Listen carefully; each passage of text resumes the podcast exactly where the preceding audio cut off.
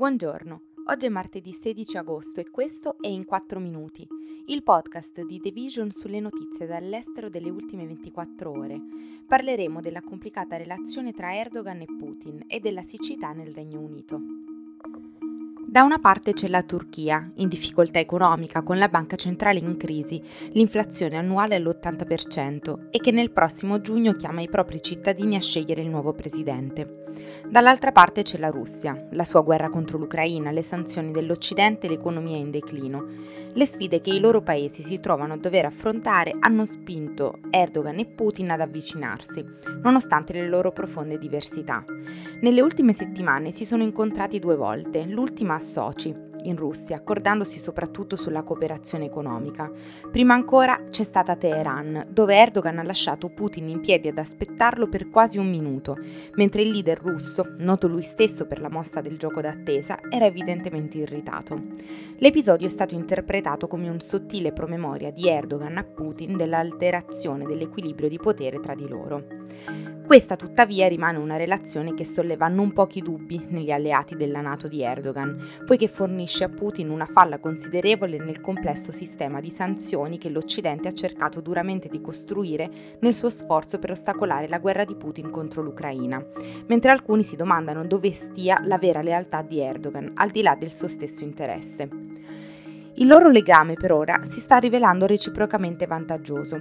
Per Putin i benefici includono la vendita di energia e armi, investimenti e uno stretto legame con un membro della Nato, che sta cercando di isolarlo e di aiutare l'Ucraina a sconfiggere il suo esercito invasore.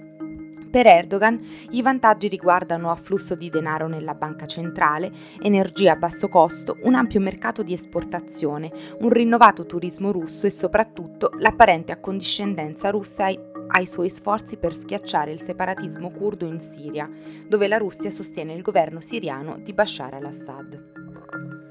In effetti la Turchia si è opposta all'invasione russa dell'Ucraina, ha impedito alle navi da guerra russe di entrare nel Mar Nero e ha venduto armi a Kiev, compresi sofisticati droni che hanno aiutato a uccidere i soldati russi.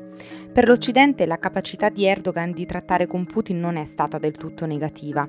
La Turchia ha mantenuto stretti legami diplomatici con Mosca e rimane il principale mediatore tra Russia e Ucraina, per le consegne di grano e per i possibili colloqui di pace. Intanto Erdogan o i suoi principali collaboratori collaboratori parlano con Putin e col presidente dell'Ucraina Volodymyr Zelensky più volte alla settimana. Il governo britannico ha dichiarato venerdì che parti dell'Inghilterra meridionale, centrale e orientale sono ufficialmente entrate in uno stato di siccità dopo un prolungato periodo di clima caldo. L'Inghilterra ha subito il luglio più secco dal 1935, con solo il 35% delle precipitazioni medie del mese. Tutte le compagnie idriche ci hanno rassicurato sul fatto che le forniture essenziali sono ancora al sicuro, ha dichiarato il ministro dell'acqua Steve Double. Siamo più preparati che mai per i periodi di siccità, ma continueremo a monitorare da vicino la situazione, compresi gli impatti sugli agricoltori e l'ambiente, e intraprendere ulteriori azioni se necessario, ha concluso. Le compagnie idriche inizieranno ora a mettere in atto piani di siccità preconcordati per aiutare a proteggere le forniture e il governo ha affermato che i cittadini delle aree colpite dalla siccità sono stati esortati a usare l'acqua con saggezza.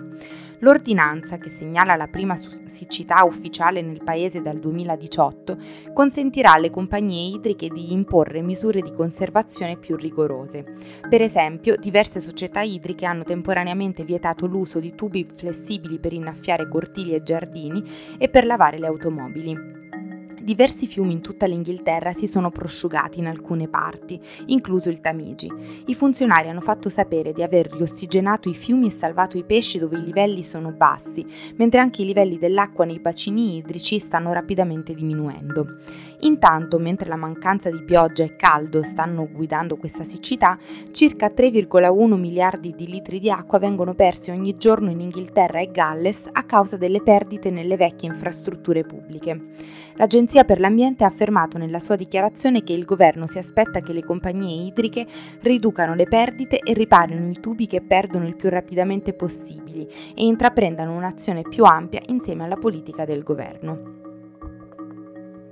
Questo è tutto da The Vision, a domani.